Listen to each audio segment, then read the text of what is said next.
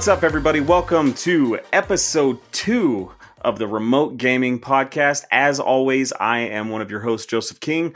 Joining me is my illustrious other host, Kevin Corkum. Hey, everybody, what's up?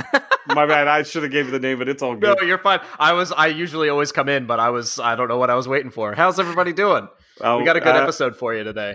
Yeah, it's it's going to be good. Uh, for those that don't know how uh, remote gaming podcast works, uh, Kevin is on the other side of the country in Florida. I am in Texas. We're recording through the wonderful powers of the internet, and we can't see each other. So there is bound to be some uh, cue errors here and there. But uh, like Kevin said, we got a good episode for you guys this week. Uh, a little bit of a slow news week, but uh, we're gonna kind of run through the news first, like we always like to get that out of the way, and then me and Kevin will talk about what we've been playing, and make sure you guys stick around for our main topic. And we're gonna just kind of discuss our, you know, our open world games causing, you know, that fatigue. Are we getting tired of seeing and playing in these open world games? Yeah, So- uh, it's gonna be it's gonna be interesting. I've got I've got some interesting things to say about open world fatigue. So For Stick sure, I think it, I think it's a catch twenty two. Um, Kevin, why don't you go ahead and run us through our first news topic of the week? All right, so The Last of Us 2 had a gameplay reveal uh, this last week, and review copies are out. It is under embargo. Strange, we didn't get our review copy from Sony. So weird. I know, Uh, right? the We're the number one- podcast ever. exactly. Yeah, I don't I don't know what's up with that, but maybe I'll I'll, I'll hit my my boys at PlayStation up see if I can get a copy if I knew any. yeah, our super connections. But uh, yeah, I want to talk a little bit about the uh, the gameplay. A little, they they talked about some of the changes that they've made for The Last of Us Two. Obviously, you are uh, now controlling Ellie, so she has different skills than uh, Joel did. I mean, Joel was big and strong, and Ellie's has to be a little bit more nimble. So they were talking about the gameplay changes. Uh, I don't know. Have you seen it? Did you see it, Joseph?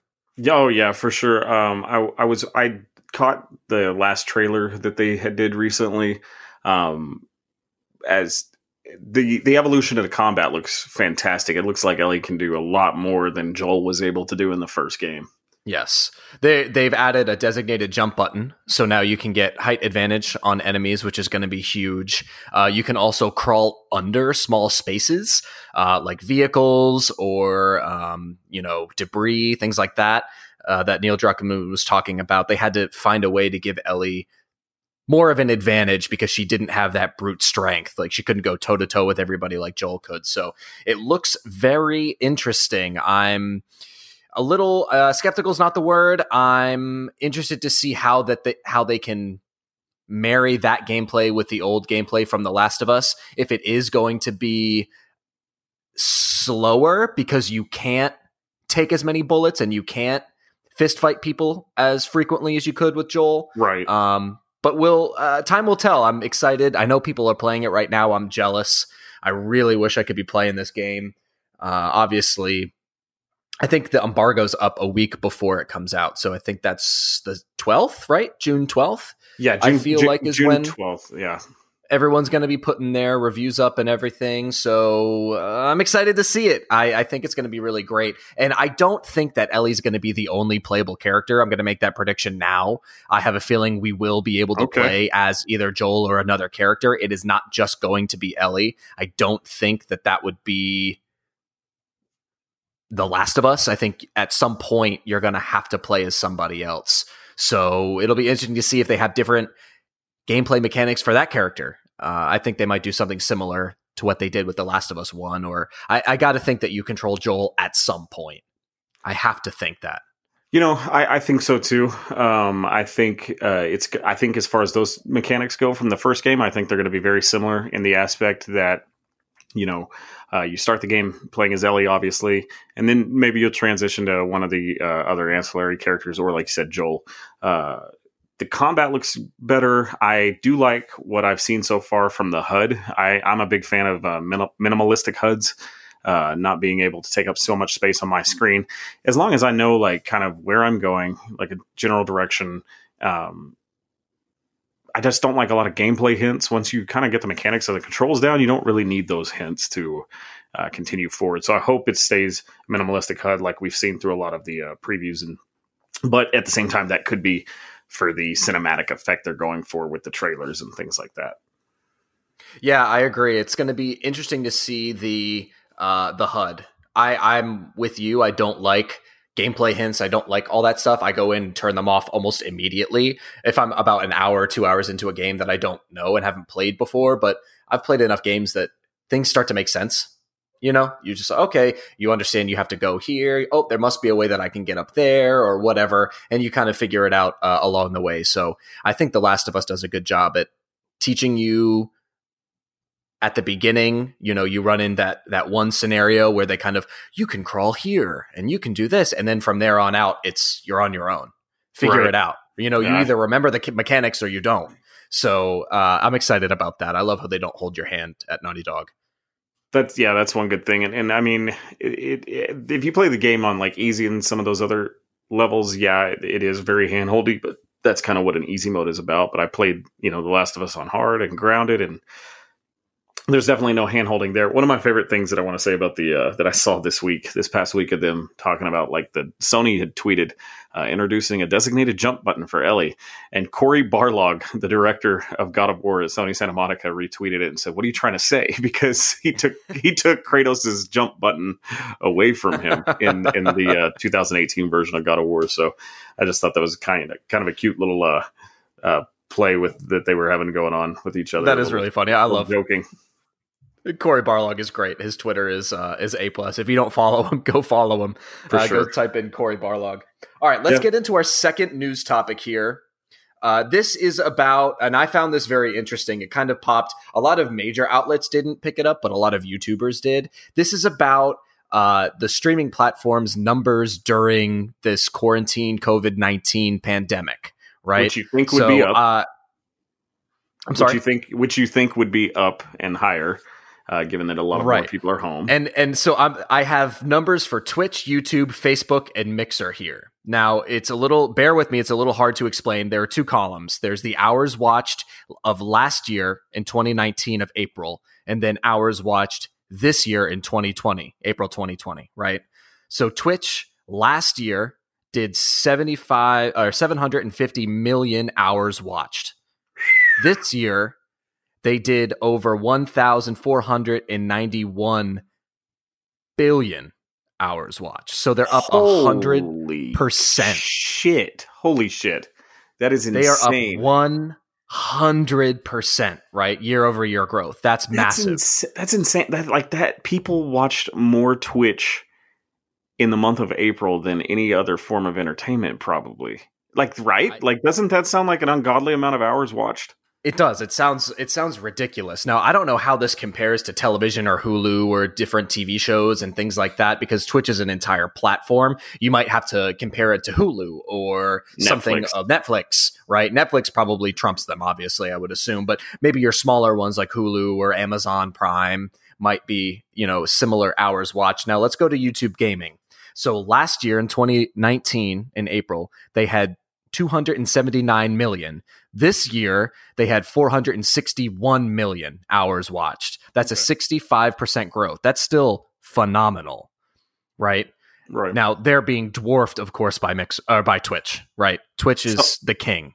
I have a question. I have a question, real quick. Is yes. so is YouTube gaming like if you just go to YouTube, is there a section? Because I have like my channels that I follow for gaming info and things like that. But is there a section called YouTube gaming? Is there a specific app? Like how does that work, or is it just counting uh, accounting for people playing games and streaming them live? So it is embedded into YouTube. So if you search for, let's say you had a gaming channel, right? You were a YouTuber and you were live. If I typed in your name, it would pop up with your live video. There is a whole it's very similar to Twitch, the infrastructure, um, but you do kind of have to search to get people that are live. They start throwing them up for you if you watch a lot of gaming content. They'll be like, oh, this person's live, you know, and you see their little thumbnail and you can click. But it's it's not like Twitch where you go in and kind of see everything all at once. There is a section where if you click on it, it is that.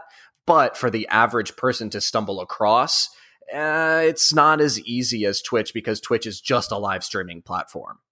Um, but obviously, I mean, congrats to YouTube. Sixty-five percent growth is is huge. I mean, that's that's big, and if they can retain some of those viewers, it would be really great. Now, let's move on to Facebook gaming. So I have a, uh, a friend of a friend who streams on Facebook, and the thing that people say they like about streaming on Facebook is that they have an embedded audience already in all of their Facebook friends. So when I scroll on my Facebook, I see that Daryl is streaming. He's always streaming Apex, and I see it. I pop in, say, you know, watch him play a couple matches or whatever, and pop out. So they have kind of that infrastructure already because all of your Facebook friends are going to see that you're live because Facebook in the algorithms puts it a little bit higher. Okay. So there's that. So the hours watched in 2019, they had 86 million. Hours watched in April 2020, they had 291 million. So that Oh, is wow. a 238% year over year growth. That's good. So don't sleep on Facebook gaming just yet. I kind of wrote it off. Uh, Yeah. clearly would- they're doing think. they're doing really well. Now they're doing similar to what YouTube gaming did in 2019, which is at, at this point, right? Yeah. it's pretty good, pretty good. Yeah. Let's bad. go to Mixer. Let's go to Mixer. Poor, poor Mixer. In hours watched in April 2019, they were at 37 million. Hours watched in 2020, 37 million. Whoa. Holy There shit. is That's nuts. A 0.2% year over year growth. So this this is this is a really really crazy crazy number i mean it is astronomical in the in the streaming sphere right because mixer went out and they got shroud and they got ninja to come over two of the biggest twitch streamers and also uh is it King Gothalion they they snagged over from twitch as well Yeah, I think They so. I don't, I don't. I don't watch much of his content or anything, but I yeah, he is one of the people they went over. So- um, they paid Ninja. What was it? Oh, is it rumored a hundred million? Something crazy. They paid Ninja an insane salary, and uh, Shroud is just about the same to come over to Mixer. And they both said, "Hell yeah!" You know, they have minimum requirements that they have to hit streaming every week or whatever hours wise, but for the most part, they're salaried. So anything that they make from Mixer is extra. How much? How- sorry, say that one more time. How much was uh, Shroud and Ninja's contract from Microsoft? It's rumored that you know what? Let me look it up. I think it's rumored around a hundred million. Uh, Ninja. Here, I'll just type it in really quick. A hundred million a year. It, no, was uh, it- over, was it a- no? It's over over four or five years, something okay, like that. We don't know say they're getting what paid the, more than professional athletes. No, no, no, no, not that much. It's over a few. Okay, so he's making. Nope, that's his net worth when he was on Twitch. How does Ninja make a month? Yeah, it's it's so the specific number isn't out yet, so we, nobody knows exactly what he's making, but he's making bank. If you listen to any of the Twitch streamers talk about Ninja moving over, they're like he made the right choice because he got he's getting paid over there, hands down. Uh, and I. I, I think um, that was a very smart move on Shroud and Ninja's parts. They were the two biggest streamers. Um, obviously, without them, I mean, those are horrible numbers, and they probably be just probably maybe in the hundreds to thousands Yeah. of viewers, which is crazy. My favorite streamer that I do tend to watch from time to time, like I, I've got, I got to, I never really cared about watching gamers play video games, uh, but um, for those that don't know, I'm a paramedic um, in my normal life, and we have a lot of downtime at work. And one of the things that I do when I'm sitting around is I just kind of get on Twitch and stuff like that. So Shroud was uh, one of my favorite streamers up there with like Summit 1G, and I'll watch guys like that. Um, and when I heard he went to Mixer, I was like, oh wow! So I had to download. I felt like a PC player for a moment, having to download the Epic Game Store. I had to download another streaming service um, to watch. But uh, yeah, he's he's over there. He's doing his thing. Uh, but guys like Summit are pulling. You know, I think every time he streams, uh, I think when he was streaming Valorant last month, he was up to what did he pull, Kevin? When it like Oh God, what was it? It was like two over two hundred k. yeah, he was hitting, hitting 200, 220,000 viewers um, at a time. Uh, for those that don't watch game streaming services, what basically what that happens is those streamers are playing the game, their people are watching, and they can donate, uh, choose to donate through subscriptions uh, services like Amazon Prime, or they can use uh, just a regular donation button, five dollars at a time, two dollars at a time. And I think most channels the lowest you donate is like five dollars. But I've I've sat there and watched streams, and people would just donate twelve hundred dollars at a time, and I'm like, Mm-hmm. why? Why? I don't get. I'm not knocking like Summit or Ninja or Shroud or anybody's hustle. Like, get your money. You know what I mean? It was kind of like when that girl was selling her bathwater, the game girl bathwater out of her bathtub. You know, Yeah, I uh, remember people that. are weird. They, you know, do do what you're into, and you know, sh- I don't, I don't knock her hustle, and I'm definitely not going to knock Ninja and Shroud and all them. But why would you pay somebody to watch them play a video game? I've never understood that aspect. I enjoy watching it, but I don't understand paying for it. Yeah, no, I so I I I stream on Twitch um every once in a while, uh trying to get more consistent with it, but the I I've never donated anything, but I feel like if I watch someone's content enough, like if I spend if I sit down and I watch, you know, Ninja for 10 hours a week or something, I I I give him a sub, like I'll sub to him, which is like 4.99 and he sees like I don't know, probably 2 or 3 bucks out of that, and it's just kind of uh hey, here like thank you for for the entertainment basically. Like i'd go watch a movie and spend 15 bucks right to go sit for a two hour film or whatever and i'm getting entertained by these guys and yes of course it's not you know film quality not massive multi-million dollar movies. It's kind of a, a little bit of a weird thing to compare it to but if you're going straight from entertainment hours watched it, giving them a couple bucks is always something that i felt is eh, re- like reasonable for me. Like I'm just like, For oh, sure, whatever. I'll sub to this guy for a month and and figure it out from there. You know? Yeah, you know, you you play a pretty good devil's advocate to that statement that I just made because uh, when you put it that way, you know, you are sitting there watching this for entertainment. That's why you're watching it. Um, he these streamers uh, don't have jobs, and if some most of them have quit their normal jobs to do this full time, and if you're watching it and you are a loyal supporter, I don't see anything wrong with saying, you know, from that aspect, yeah, you know, you're supporting somebody you enjoy their content and it's like we do with netflix or any other uh, entertainment product that we watch you know hell even netflix they they don't with the exception of their own uh, movies and things like that they don't make their own content um, and we but we pay them so you know they're they're playing video games just to for their pleasure and to our entertainment. So i, I get it from that standpoint.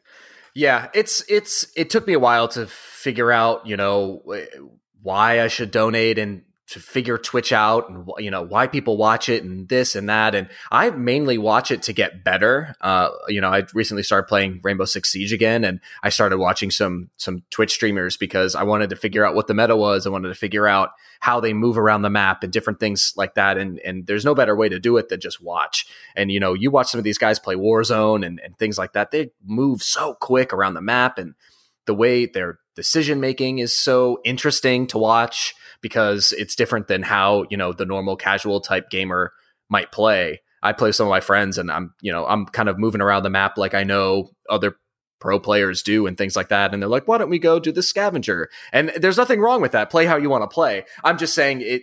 There is a distinct difference in gameplay. It's watching someone who does it for a living. You know, this is what they have True. done. They've made a career out of it, and they they play at the highest level. you know they you know, are you were pro gamers. They're pro Yeah. gamers. You know, uh, Shroud and Ninja and Summit. All these guys used to play on professional teams to for Counter Strike and some of these games is how they got Halo their and start. yeah. And it's it's uh, from that aspect. You know, yeah, I've I there are definitely tricks that I've learned. I you know I recently started playing.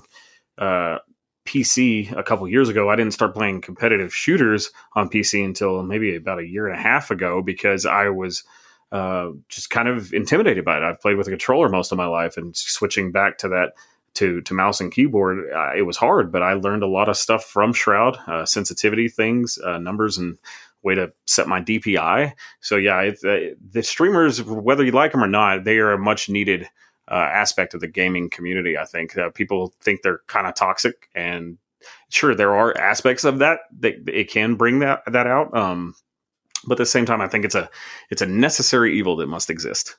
Yeah, I agree with you. And uh, you know, a lot they they're helping people. And I the other day I had an issue when I was streaming, and it was an audio issue. And I went on and found this guy who's a YouTuber, runs Alpha Gaming, and he streams. And he was like, "Hey, if you ever have a question, it was one of his YouTube videos. He's like, pop into my stream. I'll be happy to help you." So I popped into his stream. I paid him two bucks, and I was like, "Hey, here's my problem." And he was like, "Oh, you know what? Join our Discord. We have a guy for that." So I joined the Discord. This guy helped me out in ten minutes. My problem was solved. So there there's a benefit to these people. They know a lot, and you know that's that's that's the whole Twitch streaming thing. You know, in a for nutshell. sure, for sure. Uh, moving on uh, to topic number three of our news stories here. Uh, you guys know that because of coronavirus and everything going on right now, uh, one of the biggest uh, gaming uh, parts of the year is going to be missed, which is E3. E3, for those that don't know, stands for Entertainment. what is Electronics Entertainment Expo? I think yeah. right. I think it's electronics. Mm-hmm. Yep. Is what the first yep. E is. Uh, but that's going to be missing this year. Uh, they hold it every year. Uh, all the de- big developers and publishers gather to announce upcoming hardware. Uh, this is where things like uh, consoles get announced and shown off. And um, recently, in recent years, Sony has backed away. Um, and I'm sure at some point, um, and other companies have backed out too from E3. EA has been doing it for on their own for a while. Um, I'm sure at some point on this podcast we'll talk about is E3 just need to go away completely, which I think is a completely different topic. But without them being here this year, uh, there are a, a very uh, large uh, number of events that are going to be happening all summer long, which I think this is even better because it's like almost like every month of the summer we're getting uh, something exciting for video games. And so these are kind of just some events that are going to be coming this year in place of E3. Uh, starting in June, June 6th. This is going to come up here in about a week or so. Uh, the PC Gaming Show, the annual show from PC Gamer, which has been timed with, uh, but not officially sanctioned by E3, will return in 2020. On Saturday, June 6th, the PC Gaming Show will broadcast a full day of live stream programming with help from Games Radar, Paradox Interactive, and the Guerrilla Collective. Uh, real quick, uh, before I forget, I'm getting all this info. This is uh, been got. I looked this up from Polygon.com. this is by Michael McWhertor. Uh, so yeah, we got the PC Gaming Show in June, um, and then EA Play Live, uh, which is they've always called it EA Play. Um, Electronic Arts is turning its annual E3 adjacent show. Uh, they used to always hold it across the street from E3, which was kind of like EA's big middle finger to. Uh, the E3 crew, but uh, the EA Play live broadcast will feature game reveals, update community content, and more. Uh, viewers can turn, tune into that on Thursday, June 11th at 7 p.m uh, Eastern. And then this is the one I think is really cool on that same night, June 11th. Uh, Cyberpunk 2077 Night City Wire is what this is being called. And this is uh, going to be a focus, obviously, on uh, the upcoming game uh, Cyberpunk 2077, developed by CD Projekt Red. Uh, the details are kind of scant at this point, but expect the developer to do another deep dive on the game ahead of its September 17th release. So I'm sure we'll be getting a lot of gameplay, um, probably another trailer, uh, kind of probably what it looks like running on the probably the PS5 and the Xbox Series X, I would assume. Oh yeah, I'm excited about that. For uh, sure. It, I, I like I like this kind of summer of games as they're they're they're labeling it. It's uh, it's going to be great because we're getting a lot of we're getting a little bit of a lot of news over a long period of time, which is fine with me. I I don't need. I love E3. Don't get me wrong. It was great, but we don't need it anymore. It's just not necessary. Uh, release your stuff like this and have cool, curated, recorded stuff so things don't go wrong. And they get to show exactly what they want to show. It's on their terms this is it's great. It's great for the industry, and a lot of these things. The Cyberpunk 2077 is going to be really, really great. And you've seen Sony do it with their state of plays. Uh, Nintendo kind of started it with their directs. Mm-hmm. They're they're moving this way, and they're doing it for a reason. It's because they can streamline what they want to say, how they want to say it. There's no one else involved. They just post it online, and that's it. Yeah, for sure.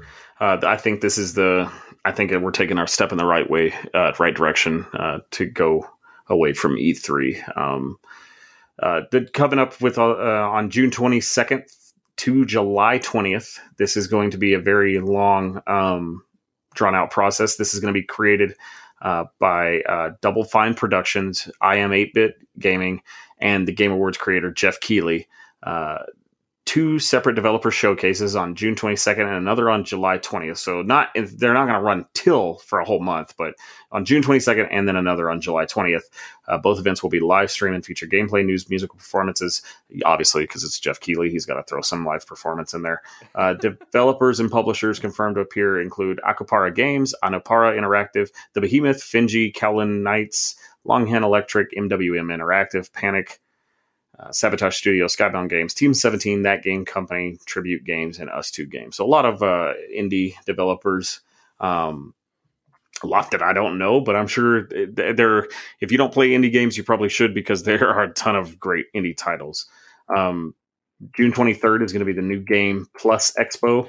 It will bring together 14 developers and publishers, many of which are headquartered in Japan, for an event live streamed on Twitch on June 23rd from 12 to 7 p.m.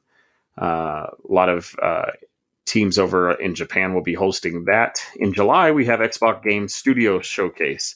They do not have the exact date. They have just announced it is going to be sometime in July after giving third party publishers time to showcase their upcoming games for Microsoft, such as, and then their, uh, then their own, uh, details on Xbox Game Studios like 343 Industries with Halo Infinite, Ninja Theory, Senua Saga, uh, Hellblade 2, and hopefully more, considering Microsoft's deep bench of owned game developers. If you didn't know, last year Microsoft went out and acquired Obsidian and a bunch of other game companies, Arkane Studios, and things like that.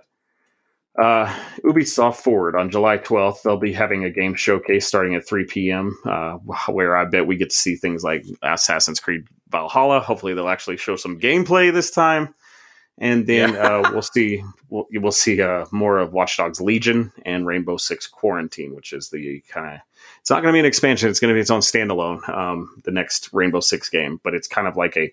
I think they're still going to keep supporting Siege for a few years to come. Yeah, I think um, they said there's a, a, a, fifth or a sixth year confirmed, uh, and they are going to be bringing it to PS5. That was that was confirmed a few weeks ago. Now, this one here is, I'm, I'm assuming, is going to pre- be probably one of the biggest events of the summer. Uh, it's going to be called Gamescom Opening Night Live, which is going to be coming August 27th. Uh, Germany's massive gaming convention they hold every year, Gamescom, is not going to happen physically this year because of uh, the current situation in the world, but instead, like everything else, it's going online. The big reveals will likely happen at opening night live. This is a Jeff Keighley produced event, so I'm assuming this is going to be up there with uh, where it's just nothing. It's going to think of it like a Game Awards, but with nothing but trailers and new gameplay and unannounced games. Um, so those are your big events throughout the summer. There are some other indie developers, and um, of course, Sony is going to have a state of play, another state of play, I believe, before the end of summer, and then Microsoft is doing one as well as a Nintendo Direct. So look forward to those coming up. Yeah, um, and we'll be covering them right here on the podcast. Yes, yes. Um, I may actually try to live stream a couple of those on Twitch. Maybe uh, me and Kevin can link our Twitch channels and do uh, what they because they have it now, right? Kevin on Twitch where you can uh, squad stream is what they call it. Yep, you can squad stream. Yep. So maybe maybe we can do that and uh, so we might uh, do that, yeah, right? and do a little live reacts. So and then we also post those to our YouTube channel. Um, number four right now uh, for uh, the PlayStation Plus uh, lineup for June has not f- uh, fully been announced, but uh, one game that has been announced is Call of Duty World War II will now be free with PlayStation Plus. I think that game came out three years ago. Uh, if you haven't played the campaign, it's one of the better Call of Duty campaigns. It's a great first person shooter campaign. The multiplayer is actually still very popular on PlayStation. I play it from time to time, and it's still very heavy populated. Um, not on PC. There's a lot of cheaters over there, but uh, PlayStation is very well populated. Um, the rest of the lineup is uh, expected to be announced sometime in June, but we have heard rumors that the PlayStation Plus games are going to be huge. There may be a first party game. I'm personally hoping for uh, Days Gone to be the other game, but I don't know if that's going to happen or not.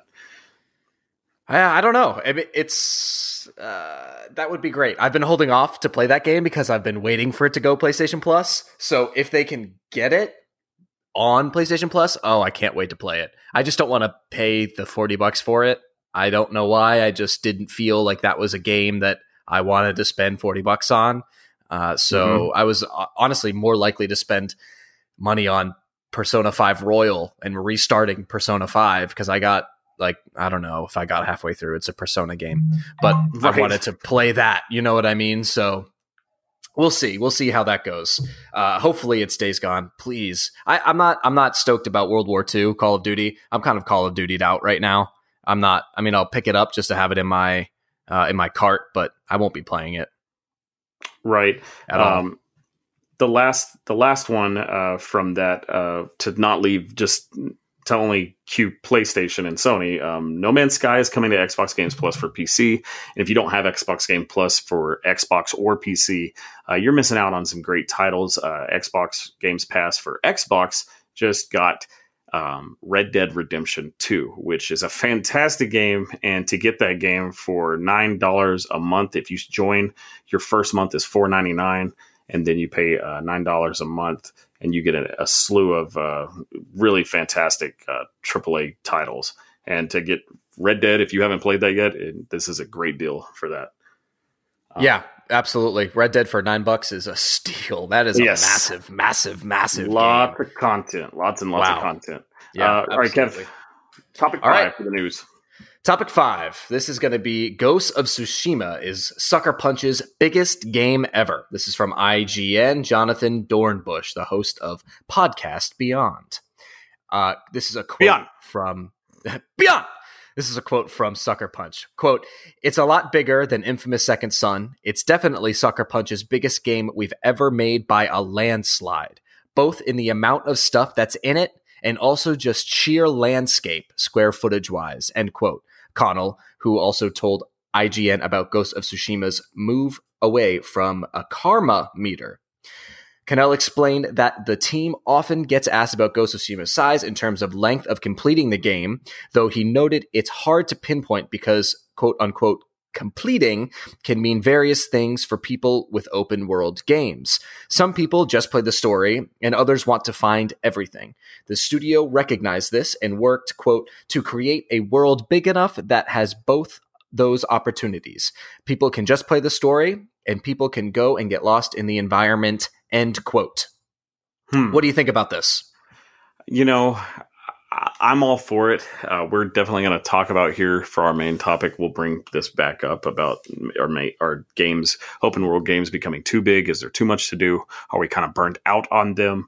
Um, I don't know. For this a game like this, I think it's gonna be it's gonna fit the tone. It's almost kind of a, it, Ghost of Tsushima has kind of a Breath of the Wild vibe to me, where you can kind of seemingly go get lost and do whatever you want to do, and it's okay it doesn't seem like getting lost and, and doing something that is kind of off the beaten path is going to hinder you. It doesn't seem like it's going to feel out of place. Uh, not a lot. That's the problem with a lot of uh, open world games, right? Is you do go to do you're on your way to the main quest, you do a side quest, and it just it totally changes the tone, the feel, and the emotions of what's you're at, at stake. You know what I mean? Like when I was trying to hunt for Ciri in the Wild Hunt if I went and did some side quests, which all the side quests in that game are amazing, it just you're you're not as focused. You're it kind of throws you out of the um, what's the word I'm looking here for here, Kevin? The it throws you out of the story, throws you out of like the main what the, yeah like you just you just feel misplaced because you, are supposed to have these emotions trying to find your daughter and now i'm going to help this uh, ogre paint paint his hut you know what i mean so yes. but but i think ghost of tsushima will be more like Breath of the Wild, where I think it's it's okay. None of that stuff matters. It's all cohesive. So yeah. I'm okay with it, honestly. Yeah, I, I think that they're going to take notes from Horizon, and I think the game will be very similar in the way you level up and acquire things like Horizon, where a lot of people just went straight through and played the story and didn't really do a lot of the side quests um, because they did an amazing job of leveling Aloy to the point where you were never under leveled if you didn't do side quests. Does that make sense? But if right. you did the side quests, you would go into the levels and you'd you wouldn't be completely overpowered, like you wouldn't be able to just roll through, but you'd have an easier time. So I think Ghost of Tsushima will be very similar to that. For sure. We'll, for sure. We'll save our uh, our open world discussion and thoughts for a little bit later. Uh, Joseph, what have you been playing? Oh man, I've been uh nothing new. I'm, kind, I'm kind of uh keeping it a little bit old here. Uh, I'm playing two games that came out two years ago, and I'm playing another one that came out uh four years ago, three years ago, three and a half years ago. Um, I'm playing. Obviously, I'll get with the one that probably not a lot of people are most interested in, uh, Destiny Two. Still playing that. That's that's kind of my uh, games as a service game right now. I'm getting into that, and sorry, Kevin just threw me off with the Google Doc. if you don't know, if you use Google Docs um, and uh, you, somebody can type at the exact same time that you're you have your page open. So Kevin was typing, adding something in there, and uh, it kind of threw me off. So um, so been playing Destiny 2 and got grinding through that. This season is fixing to end, and there's actually some really good uh, announcements for those Destiny players out there. That the next season is going to be really good, and it's kind of culminating to they have announced a another expansion that will be coming this fall. Uh, that's pretty much going to change how gear works entirely. So oh, uh, you, you makes it more modular, uh, but kind of helps line it out, makes things a little bit easier. Uh, if you're a fan of MMOs, it's it sounds really really cool. It's not too in depth, but it it, it it seems like a quality of life change. So I'm excited about that. Um, I've also been playing uh, Assassin's Creed Odyssey, like I had mentioned last week. I'm still trying to get into that. Um, I love that game. It's uh, the voice acting is not that good in it, unless what the main character that I'm playing is is Cassandra. Her voice actress is great. Uh, whoever did her mo- mocap, she's gorgeous. but the game itself is very fun. It's probably the best Assassin's Creed I've ever played as far as terms of combat, uh, more like a or definitely more like a RPG than any Assassin's Creed. Um, yeah, I've been playing Assassin's Creed Odyssey and just uh, getting my hands back into that, trying to finish it up. Um, the gameplay is one of the best Assassin's Creed games um, that I've ever played. It's definitely not my favorite. Assassin's Creed Four is, but um, it's definitely a great game. But another game kind of has been I had to put that on the back burner because I've been playing Red Dead Redemption 2 again. I, I, finished it almost. I got to the big, uh, massive spoiler reveal towards the end of the game. I never rolled credits on it, and then I got it on PC, and that's what I'm playing it on now. So I'm trying to. I'm going to try and roll credits on the game to say I've officially beat the game on Red Dead 2. But that's that's what I've been playing. But the, those are going to take a while to beat. I yeah, definitely, I, mean, I definitely won't be. Game. I definitely won't be done by the time uh, you know Last of Us Two and Ghost of Tsushima come out. So they'll they'll have to take back seats to that, and I'll finish them up probably towards the end of the year. Yeah, yeah. Uh, Red Dead. Uh, I got man. I probably played the story itself is what forty to fifty hours. You'd say you probably roll credits around there. Man, depending on how slow you play it. Yeah, yeah. I think maybe yeah. If you're not getting sidetracked hunting and things like that, if you just beeline the story, probably about forty five hours. Yeah, I, I I played. I didn't just beeline the story. I was doing a lot of other things. I was about thirty to thirty five hours in. I think I was close to that. What you're talking about, that big twist or or whatever. I'm not sure what it is, but I, I was close to that. And I I was living in New York City at the time, and the game is phenomenal, but it was so slow. And at the time, my life was so fast paced. It was a nice break, but at the same time, I, I couldn't I couldn't slow my gears enough to walk into the store and look at the, I, I don't know what it was. I liked the idea. I couldn't do it. So maybe now that I've moved out of the city, my internal clock has slowed down a little bit. I'll go back and, and play, finish that up. Right. Yeah. Hopefully it's, it's a great game. It's, it's, uh, in my opinion, and this is going to be maybe controversial. It's Rockstar's best game in my mm, opinion. Okay. Yeah. Um, but that's all I've been playing Red Dead, Assassin's Creed Odyssey, and Destiny 2. What about you, Kevin? So I recently started playing Rainbow Six Siege again. Uh, it's ten dollars on the PlayStation Store, so I I picked it up, and God, that game is so so good. It is an amazing mixture of tactical gameplay, precision shooting, uh, outsmarting the other team, using the operators, I'm I'm like in love. I can't stop playing it. It is all I can think about right now. I'm waking up, I'm eating breakfast, I'm going for a run, I'm coming back and I'm playing Siege.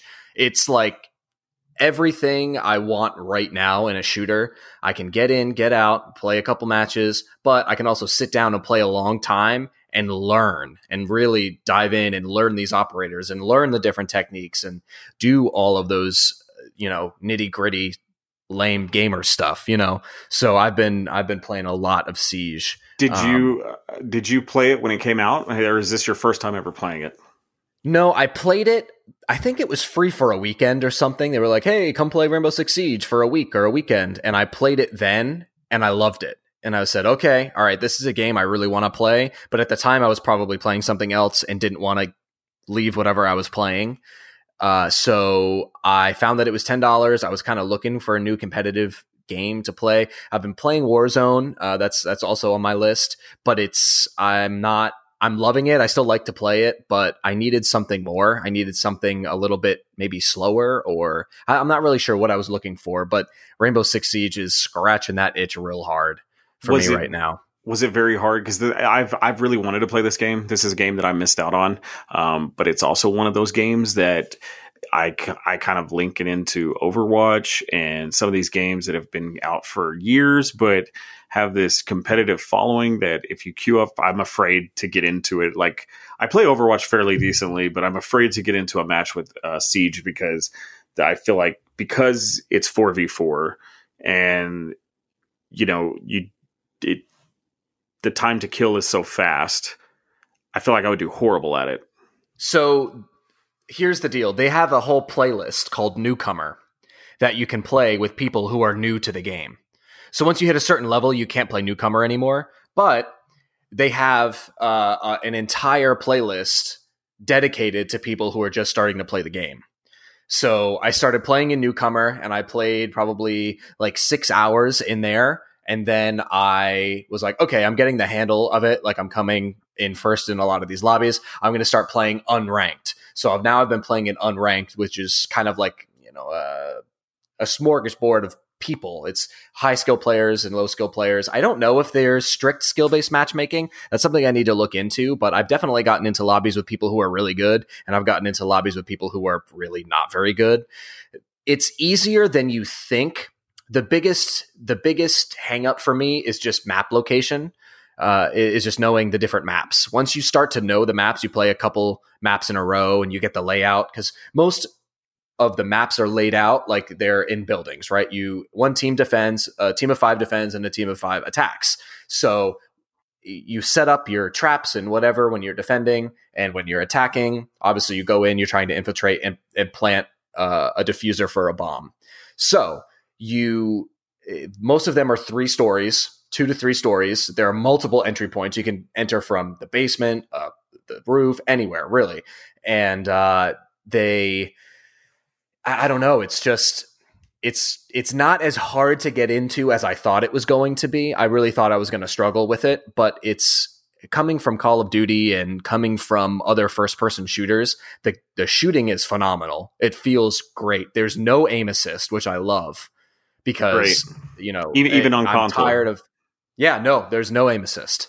Okay. uh, it's there's no snappy onto the enemy from way far away. You aim everything, so it is precision, and the time to kill is quick. But since there isn't aim assist, it doesn't feel as quick. Like most times, people miss some shots, so that you have a time to kind of react and duck away or whatever, and you don't move. It's very slow. You move very slow. You crouch walk. You check every corner. You it, it's very tactical. So you're not. It's not Call of Duty where you're just kind of like sprinting around, Right. like ah, and just hoping you don't get shot.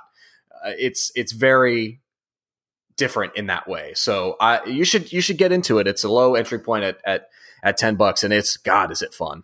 I think I actually have it still. Uh, I think it was free at one point. Um, PlayStation Plus had it, and I think I have it. So I'll get it installed and see. I may have to like pay for some content. I don't know, uh, but I'll, I'll check it out. If if I do have it, I definitely would hop into that with you for sure. What else? yeah, you it's playing? it's uh, Final Fantasy VII. Uh, is I played another six hours or so, maybe a little bit more, and holy shit, man! Uh, what a great, phenomenal game! Just so good. The story beats, the gameplay, everything. I mean, I just got to a point where I was very upset. Someone, you know, dies, and my favorite character. They died. It was upsetting. They handled it really well. The voice acting's incredible. Everything just works, and the gameplay's phenomenal. It, the boss fights are really, really fun. It is. It is an absolute.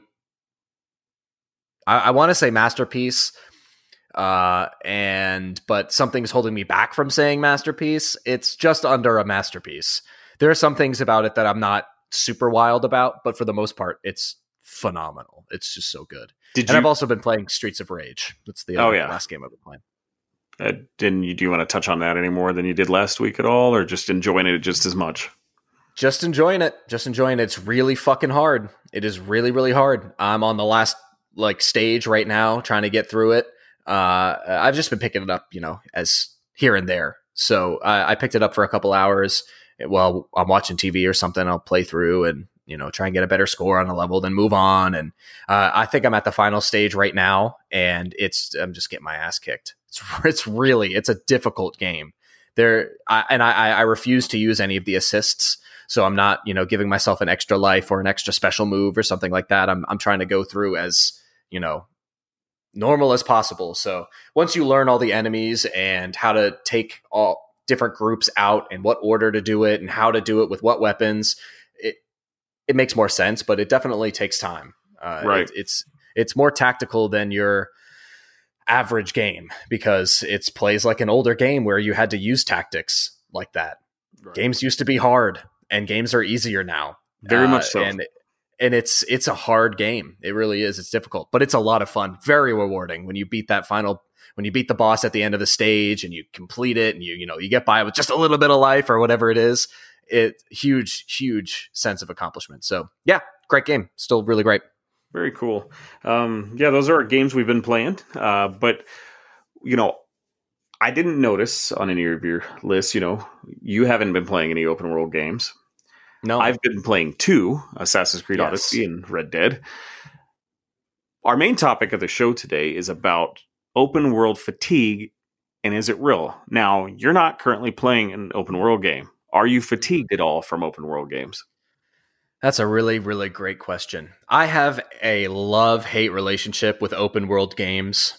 I love them. And I also, they intimidate me a lot because my slight sense of OCD kicks in. When I played The Witcher, one of the main reasons I didn't like the combat necessarily, but one of the other reasons was I got out of that first little segment and everything just looked like an exclamation point or a question mark, right? And I it was so overwhelming because I bought the complete edition. So I'm sure that played something it played into it as well. Uh, where you know all of the quests were open and everything was uh, and it was so much for me that it, it was tough to get through. Now, I'm not tired of playing open world games. I'm tired of open world games having this is going to be controversial having subpar voice acting at times and uh, character animations i i don't it it just is so immersion breaking for me sometimes. Now there's exceptions where like Skyrim it's kind of charming for whatever reason. I'm not really sure why it's so charming in Skyrim, but it is. Other games where, you know, you hear the voice actors and they, you know, they sound like they're not, you know, I talked about this I think last week a little bit with um a game I was playing. The voice acting just wasn't matching the situation I was in and something that you said earlier too about you know you're on this urgent quest and you got to save your daughter but in the meantime over here this guy really wants me to help mow his lawn so i'm going to help him do that yeah. or you know this random fetch quest or whatever it might be things like that tend to break me out now uh, i i the game that i look to for one of my favorite open worlds is horizon and the reason for this is I played Horizon and Breath of the Wild at the same time. So I, I, had my Switch and I was playing through Breath of the Wild and I was playing through Horizon when I was bored with the latter, right? And Horizon did such a great job of integrating story into the side quests that made you feel like even if you were off the quote unquote main quest line, like the main path that you should be taking or the story, whatever that wants you to drive it forward, they didn't feel completely trivial either. Like the side quests didn't feel trivial. I could do a side quest and still feel like I was kind of progressing the story in a way. I was there's that one mission that I always remember where you have to go I think it's save a girl or something and you run run into one of those huge bird like robot creatures that you end up having to fight. What are they called? Mm-hmm. Storm Storm wings, something like yeah, that. Yeah, I can't remember. Uh, and I know what, what you're talking great, about though. Yeah, what a great great side mission, and it just didn't feel it. They th- Guerrilla did a great job of making those missions feel impactful not just oh hey i need these things because i'm broke or whatever it might be your you know your traditional open world tropes what about you you think there's an open world fatigue you know i think there definitely is i think there's a laziness that gets put in place and i'm not i love these games i love them i've played every single one of them the last one maybe i was kind of fatigued in when i played and i'm going to talk about far cry games for a second mm. I love Far Cry, but I'm tired of these monotonous side missions. You know, Far Cry has a lot of tower, radio tower missions where you have to go and clear out this to get the section of the map cleared and things like that. I don't like doing that. I don't want to.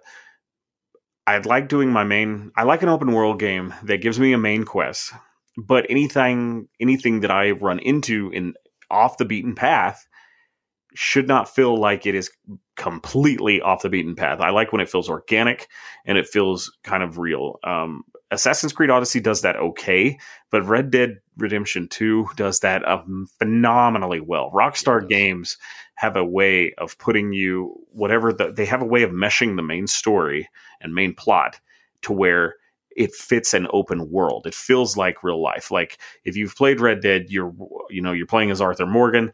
You're with this gang of uh, outlaws, and you're trying to survive. But at the same time, you have these. The gang gives you these mundane test tasks to uh, help restore the camp, or they need money and or food or supplies, resources, and things like that. And that's where hunting and fishing come into play. So when you go and do those things it doesn't feel you still feel immersed as that character. You still feel like you are Arthur Morgan. You still feel like you're doing that story. It doesn't feel like oh I just went and did this because I'm playing a video game. Does that make sense? yeah, oh, it makes perfect sense. So like, you know, I I love when a game keeps me immersed through the entire playthrough. Now, that in itself can get kind of monotonous um when it's maybe if it overstays its welcome, which Red Dead Redemption 2 is completely and utterly guilty of that. Uh, yeah. That game is ex- insanely long.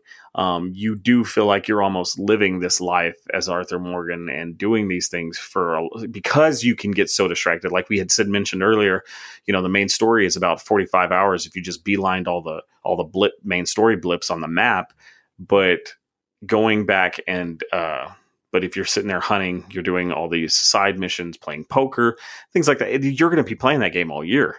It's just so long. So trying to find that happy medium is is difficult. Um, games like Breath of the Wild that the story doesn't matter, but the world is really cool and fun to explore.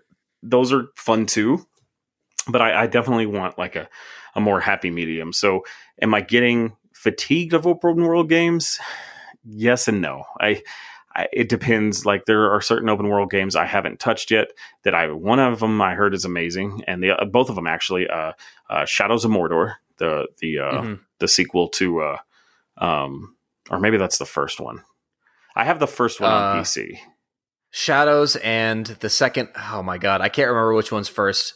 To me, they're the same game. Yeah, they twice. have a very similar name. Um, and then Mad Max. both I heard were really good games. I just haven't played them yet because I at the time those games came out, I was playing Metal Gear Solid Five, The Phantom Pain, and that yeah. game was a very fun game to me. I'm a big Metal Gear fan, but it it did have a lot of uh, monotony to it. So I, I think I think there is a fatigue that exists.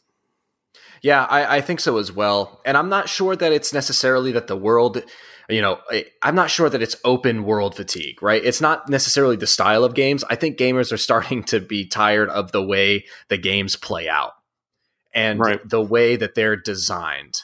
I, I, think that that is the thing that gamers are tired of. They're like, okay, we have this amazing world, right? And that's why people like Breath of the Wild. I think so much is that it really let the player decide what they were going to do. So there was nothing going on in the background, really. You had these four dungeons. And once you, that was it, right? You could, if you wanted to, you could go straight to the end of the quote unquote story and take on Ganon. You could if you wanted to. You would yeah. die and lose, but you could do it. I I liked that design philosophy of Breath of the Wild because when I was playing the game, I felt overwhelmed because it was a really big map and there was a lot to do, but I was taking it at my own pace. There wasn't something in the back of my head saying, hey, you really got to go talk to that person, or like, you know, so and so's gonna die. You know, that wasn't playing in the back of my head. It was okay. Well, I got to go over here to the sand area, and I got to clear out this this dungeon, right? And okay, I have to go over here and clear out this dungeon, but it wasn't pressing. The game to me felt very empty, but that's that's a criticism that I have that not a lot of people do. I'm not a I'm not the biggest Breath of the Wild uh, fan. Like I think a lot of people have that criticism with that game. I think I think the people that don't um, are your hardcore uh, Zelda fans yeah. that just are going to defend Zelda to the end of the day. I'm going to, you know, I'll be honest with you. In my opinion, this is the best Zelda game.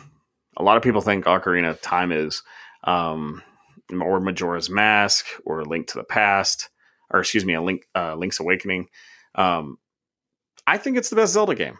It's and you I don't even think you agree with that, but I I just feel like the choices were mine to make in more in this game than any other Zelda game. I didn't like the way they. I mean, that's definitely dungeons. True. I wish they had better dungeon system to it, and not just these like little mines that we had to. What were they called? The where shrines, you go get right? the yeah the shrines. That's right.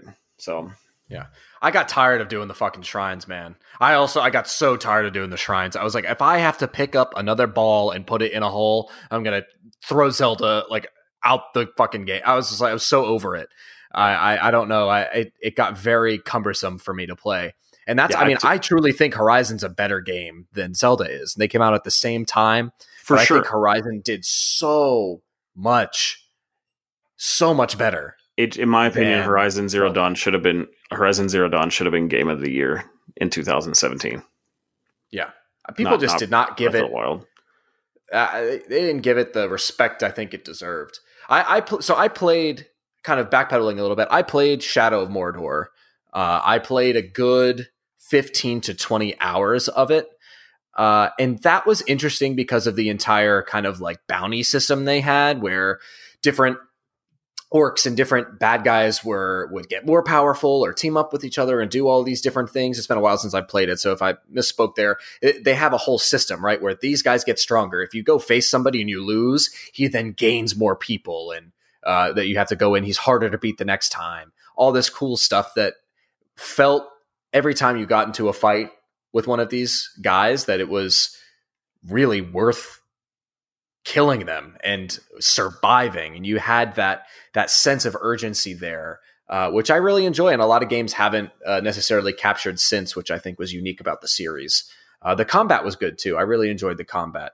Lord of the rings is i think an underutilized uh, game franchise it yeah, didn't used to be, but it is now. Uh, yeah, I, and you know we're fixing to see more of it. Amazon uh, has their own game studios, and they're currently developing a MMO. Uh, they're developing two MMOs right now. They're developing one uh, that is fixing to come out here in a couple months, and then they're also developing a Lord of the Rings MMO, which I'm curious to see how that goes. Uh, but I, I, I, think uh, open world games, and then you have the sizes of the world. You know, how big is too big? Um, you know, Red Dead's map's pretty big. It's it's it's decently sized. Uh, Assassin's Creed Odyssey, I think they said can fit like two to three of Red Dead's maps inside Odyssey, which is insane. And like they're I'm on the first two islands is all I've done, and they're right next to each other. And then you go on the map and you zoom out, and it's just it almost feels disheartening because there's so as a gamer that plays you know competitive shooters to you know stuff that people don't consider uh, hardcore like call of duty and madden and then i play things i play things like you know i've played world of warcraft i i play everything. And as somebody that wants to play all these games coming out it's disheartening. It's like i said i'm not gonna play red dead or assassin's creed odyssey. Even though i haven't played odyssey uh, before i'm not going to put the last of us or even Ghost of Tsushima on the back burner because they just look like amazing games.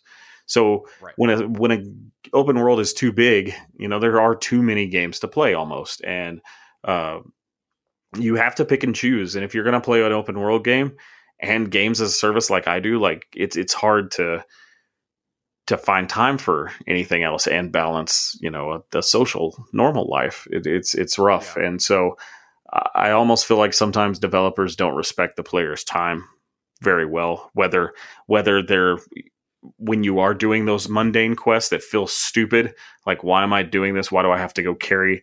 You want me to go get these bananas uh, for this guy in Breath of the Wild, but I have to do it because I need this piece of armor that I get. Like right. that's not respecting the player's time very well, right. and so it's it, it's hard to find that happy medium. Um, there, but then there are games that that have absurdly huge maps that that play out very well. Like I said, you know, um, Horizon's map is fairly huge. Um, mm-hmm.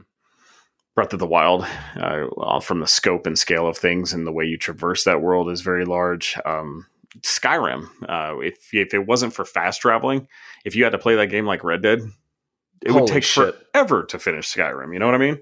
So yeah. it's it's it's weird. Um, it's going to be interesting. I, I, think we're heading towards, especially with games like Red Dead, Odyssey, uh, Ghost of Tsushima, that are having these absurdly. I think, that, and especially as technology evolves, the maps are only going to get bigger. I cannot.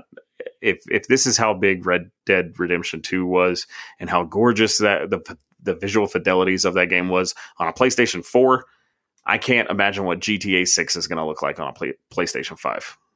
I can't. I can't either. Uh, the they're going to be able to do so much more with these games on the next generation, especially for better or games, for worse. I think are going to see, yeah, for better or for worse.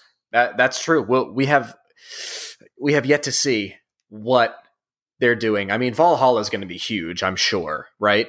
Have they announced how big the map is? They, they said it is smaller than Odyssey's, they, or yeah, yes, they did say it is significantly smaller than Odyssey. That was like they. I think they they realized Ubisoft realized they made Odyssey's map too huge. Um, I think Watch Dogs Legions is going to be huge. From from what I'm gathering, it is one to one of London. Wow. And Holy if you've ever been to London, it's it's like a little New York. It's it's insanely huge. Yeah, yikes. That's that's that's crazy. I mean, I like big maps. I like things to do. I just don't want I don't want it to waste my time. Spider-Man also you can kind of say, you know, is an open world. It was fairly linear, but it had the entire, well, not the entire island of Manhattan, but a, a good part of it. It was a good chunk. It was and, good enough. Yeah, it had it had everything from I mean, it had Harlem, but they kind of like fudged where everything was located a little bit as well. They had to, um, but it, it was it was a good size, I thought. You could kind of traverse from one side to the other because you're freaking Spider Man. You can, you know, fly between buildings and all that kind of cool stuff. And it, it didn't feel overwhelming at any point. And that's that Spider Man did a good job of respecting, or, or not respecting, but uh, understanding what they were trying to do. Uh, if you look at it from a game design standpoint, there's really nothing to do in that world other than go zip around and go beat up criminals. But at this, but that's what you're playing that game for. That that game, I f- was the m- most I felt like Spider Man in a video game ever, ever, and yeah. it it was just so much fun to like. I could swing around that city for hours, and it's just beautiful, and it ran well, and uh, that's the thing is is it's kind of going back to the Red Dead thing. Like as long as what I'm doing fits the story and makes sense for the character, I don't care wh- what I interact with with the world. You know what I mean? I agree. Yeah, uh, completely. And Red Dead, I, I, felt like Red Dead did and didn't respect my time. It, it, depended kind of on what I was doing. Sometimes I was like, this is a little gamey, you know, like this is a little okay. Go grab this thing and bring it back here, and you know, I, I had to ride on my horse everywhere, and it oh, just it, Red Dead does not respect the player's time at all. It just doesn't. Like, let me be clear about that. Just because it, I think it meshes well and the world fits with what you're doing, and you really do feel like you are part of that living, breathing world. No, in no way does it. It's a little bit almost too sim, uh, the Sims like, where it just feels like too much of a simulation instead of a video game at times. So it's not respecting your time. You're living two lives. You know what I mean? Yes, you definitely are. And uh, you know, I I really like Red Dead, and I know what Rockstar was going for when they designed the game. They wanted it to be slow, they wanted it to be meticulous, they wanted it to feel like it would in a Western. I get that. I completely get that. More power to them. It wasn't for me at the time. It just wasn't. I couldn't get into it. I wish they would have done what they did with the online component. In the online, there are fast travel signposts that you can use to traverse the map easily. Um, in the story campaign, they're not. You have you have a fast travel uh, mechanic where you go and you buy a train ticket to all the largest train the to the big major train stations in on the map but they are very spread out from like say i needed to go do something near valentine but not necessarily in that town i'd have to take a train to valentine and then ride to where i needed to go like right. to camp for instance camp from valentine is a good you know two to four minute ride depending on how fast you're going outside of the town so uh yeah, I I don't know why they put that in the multiplayer but not in the story. I think they realized when they were designing the multiplayer that people weren't going to want to play the multiplayer if they couldn't do things quickly. Yeah, like it, to the story mode, you're you're playing that character, you're living that world. Online, you, people want to go to do this. Okay, I've done this. Now I'm going to go play deathmatch or whatever, right? So I, I, get that. I just I think uh, some better mechanics could have been done with that. By no means is it a perfect game. I just think it's one of the it's damn near perfect. It's it's a really good game. But uh yeah. It's it's up it's I think it's one of the best open world games. But uh then you have games like Skyrim and Fallout that the voice acting, like you said, doesn't match the situation sometimes, the emotions of it. Um, but Bethesda games have that charm you talked about. I completely agree with it. I Bethesda games are kind of clunky and not that great mechanically speaking. Yeah. But there's something about them that, God, I, I think I've bought Skyrim on literally everything it's came out on.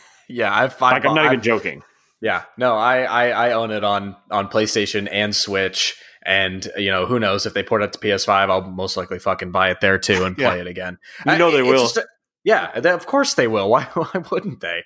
You know, it, it's a great game, and it's it's great because the world that they built is really great, and you just want to spend time in that world for whatever reason, you just feel cool and feel it, you know, it I mean cool's not the right word. You feel immersed and you feel important because your character has an important quality and people need your help and you want to help people and you don't want to help other people and you want to fuck fuck around and do shit and you know and obviously all the modding that happened on on PC has kept oh, that yeah. game alive and well. I mean, I just remember seeing the Thomas the Tank Engine um, one, and I mean that's just such yeah. a great mod. I can't I can't remember the YouTuber, but the modding scene definitely has kept Skyrim alive. He the guy that does, there's a dude that makes this video where he's fighting Thomas the Tank Engine, and he's fighting him, and something it was like he was like, "Oh, what Thomas the Tank Engine's a." Uh, or no, at the very end, it, he fights the Thomas the Tank Engine train, and then he turns around and he's like, "What? There's a crab with a monocle on it and a mustache? Come on, Master Chief, let's get the fuck out of here!" And he turns around, and Master Chief is his follower. That's so funny. It's it's oh, hilarious, man. but um, I can't wait to see what Elder Scrolls Six is going to look like on next gen and PC and all those things. Because I bet you know they're going to take their time with it, and I'm sure it's going to have that uh, Bethesda quality, make clunkiness to it. But I think it's it's also going to maintain that charm. And you know, people didn't like Fallout Four. I have absolute zero doubt Elder Scrolls Six. Whenever we do see it, uh, Pete Hines recently said, "You won't see that game for years." Um, whenever we do see it, I have no doubt that's their bread and butter. Every pretty much every Elder Scrolls game that that company has ever made has been phenomenal. All of the Elder Scrolls are good games, so I don't I don't have any doubt that uh, Elder Scrolls Six is going to be uh, anything less than great. What are Kevin? What are some of your favorite? Give me two of your favorite open world video games of all time. Oh, two of my favorite. Horizon's got to be on there. I adore that game. I think it is so so good. Um, as far, oh man, I'm trying to think of things that I've played even recently and far. I, I, Skyrim's up there. I mean, it it's really good. I don't know if I would put it in my top two. Let me think. Open world. Let's say Horizon and you know what? Uh, let's do it. Let's say Skyrim. I really like Skyrim. Okay. Okay. Uh, I would say I, I, would say those are probably two of my of my favorite. Yeah. You're not wrong with either of those choices. Obviously, this is a subjective uh, opinion, but uh, that's you know those those are great games. I, I don't see a problem with liking those. I'm kind of more of the I did not enjoy traversing Horizon's world as much. Aloy's mechanics when climbing things and things like that felt a little bit clunky, but man, it's so, so beautiful and the combat was so much fun that I just kind of didn't was, care yeah. about it. Um, yeah.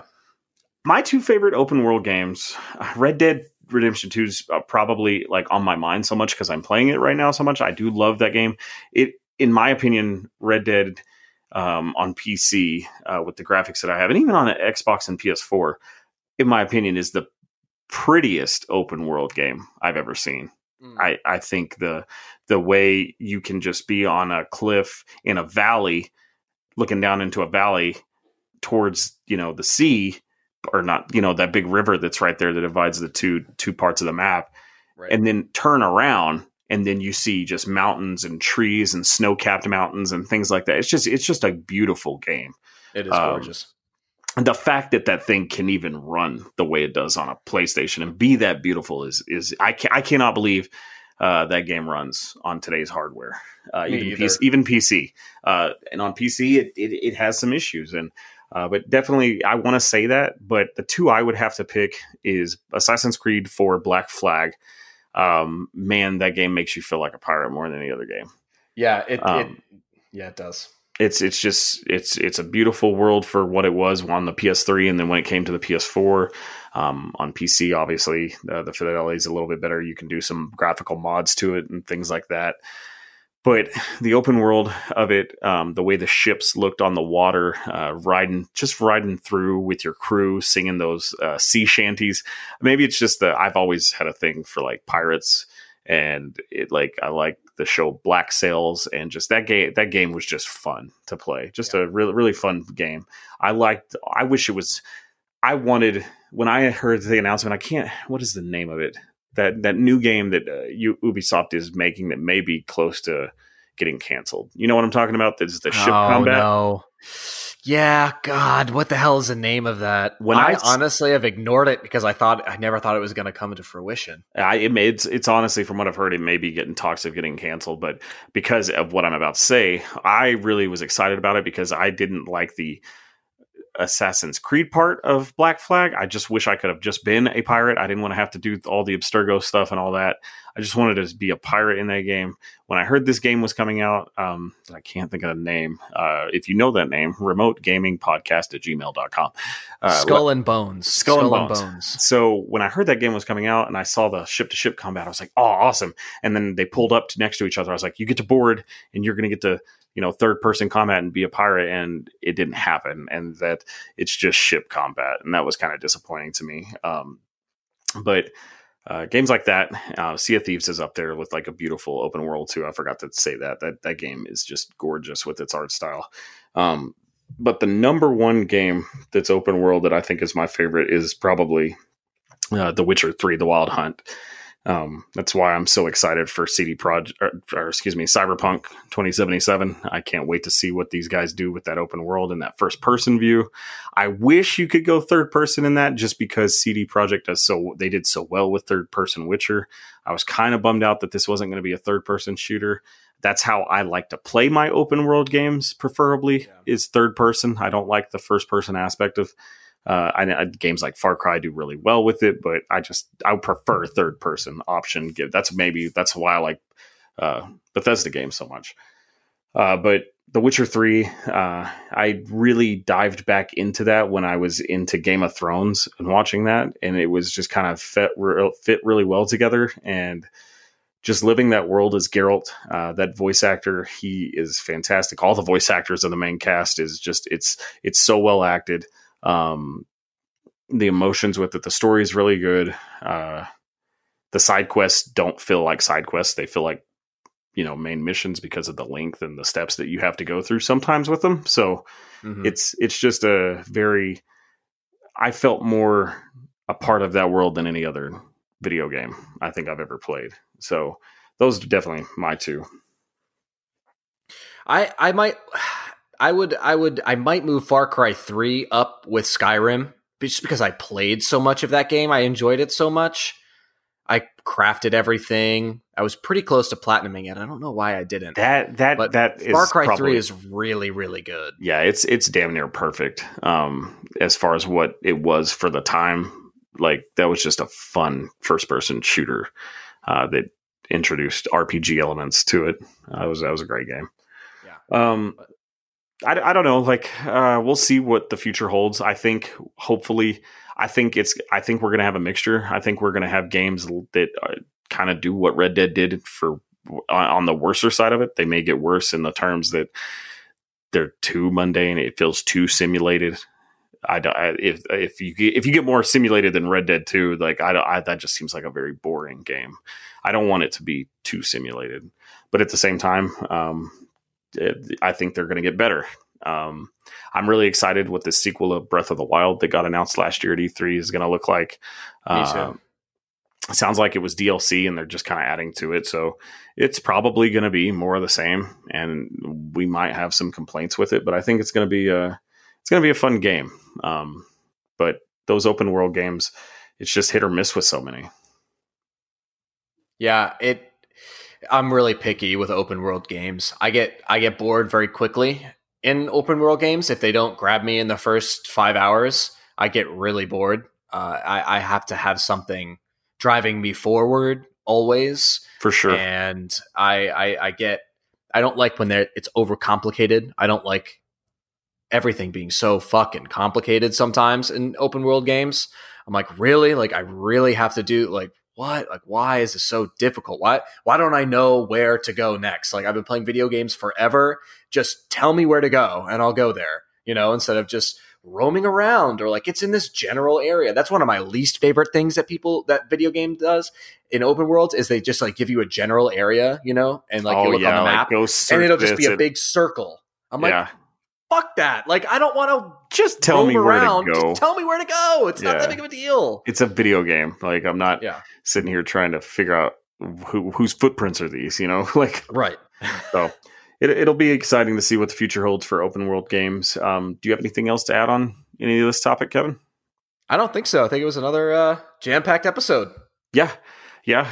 Uh, we hit on uh, hit up on a lot, and I think uh, you know, open world games are here to stay. I think that they're gonna we're gonna as far as from the third person action adventure type, I think you're gonna see more of games like Red Dead and Horizon. I think you'll see less of games like God of War and The Last of Us. These narrative, uh, story driven games. I think or not necessarily narrative story driven, but the linear side is going to start to go away. But uh, we'll see what the future holds. Um, this has been the Remote Gaming Podcast. Uh, like we said, hit us up on Twitter, Facebook, and at Remote Gaming Podcast at gmail.com. If you have any questions or concerns or want to correct us, tell us how we're doing. Um, please tell your friends if you're listening to this, you know anybody, share it at, uh, you know, share us at local video game stores if you're sitting there talking to people and uh, just tell them if, you, you've heard of us, we want to hear about it. So uh, let us know. Um, like I said, my name's Joseph King. As I'm always, Kevin Corkum. yeah, my bad. Screwed that one up. no, I was jumping in there no matter what. Yeah, you get that name in there, buddy. Uh, we are Remote Gaming Podcast. We will see you next week.